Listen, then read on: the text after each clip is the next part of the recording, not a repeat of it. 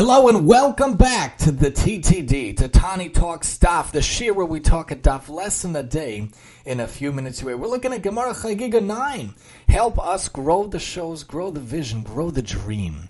The Chesed Fund dot com, one S slash Tani Chesed Fund, two S's slash the Tani Talks Podcast. Also come join us on jewish podcast dot f m, the premier Jewish website for Jewish podcasting with our sister app of Yidpod. You can have a show and host a show today. Sign up on our site today.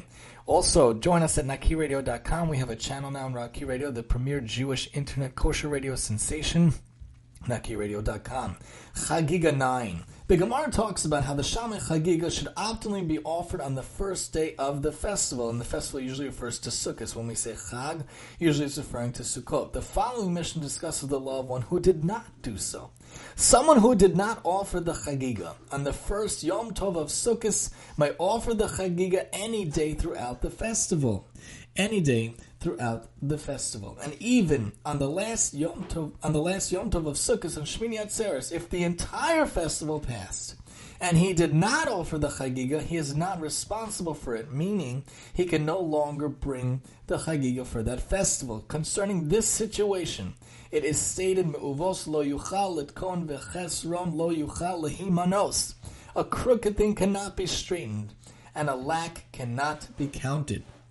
That comes from Kohelos, that inferring from the Mishnah's language, according to Tanakhamad, that it talks about someone who did not bring a Chagiga during the festival. They explain why this mitzvah is different from many other mitzvahs, that is limited to a certain time. But in general, the point being, almost always throughout life, it is almost never too late to be involved. It is never too late to start, except for after one hundred twenty years, when Hashem takes us, then it is too late. Once the Chag passes, the Chag is gone. Once the Chag of your life, the one hundred twenty years are gone, of course it's too late to do any mitzvahs or chesed.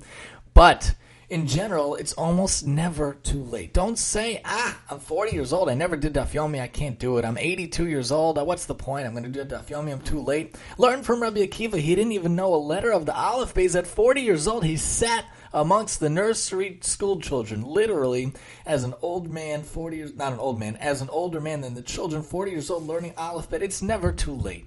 Even if you say, ah, I missed out on thirteen daf yomi cycles, how can I start now? There's a fourteenth and a fifteenth in Mir Tzachem. It's never too late. Ah, I missed out Shnayim Mikra the entire thirty years of my life. It's never too late. You could always start this week. You could always start next week. Ah, I've never been involved in Mishnah Yomi, in Nach Yomi. There's always a chance to start. The O U has these amazing emails they talk about all the time. There's a Mishnah Yomi. There's a there's a Mitzvah Yomi, which I'm trying to get back into. There's a a, a, a, a different one, a Shnayim Mikra Yomi. There's all these ones. There's five of them, and they come up every day. Don't say it's too late, I can't start. They restart, and it re, rehashes, and it reboots all the time. The Mishnah teaches us, as long as the festival is still there, as long as your life is still in you, as long as your life is still with you, with one hundred twenty years, we should be zocheh. It's never too late. You could always be involved. Ah, I never gave tzedakah before. You're not going to start now. You could always start. You could always be involved. Dailygiving dot org is a wonderful way to give a dollar a day no matter what. As long as life is within you, as Rabbi Salanter explained, he saw one time he was walking very, very late at night, and he saw a candle burning in someone's shop. And interestingly, he was curiosity was piqued, and he said, what is going on here? He looked into the window, and he saw a shoemaker working by the candle, the very last remnants of the candle, and he says to the candle maker, what are you doing?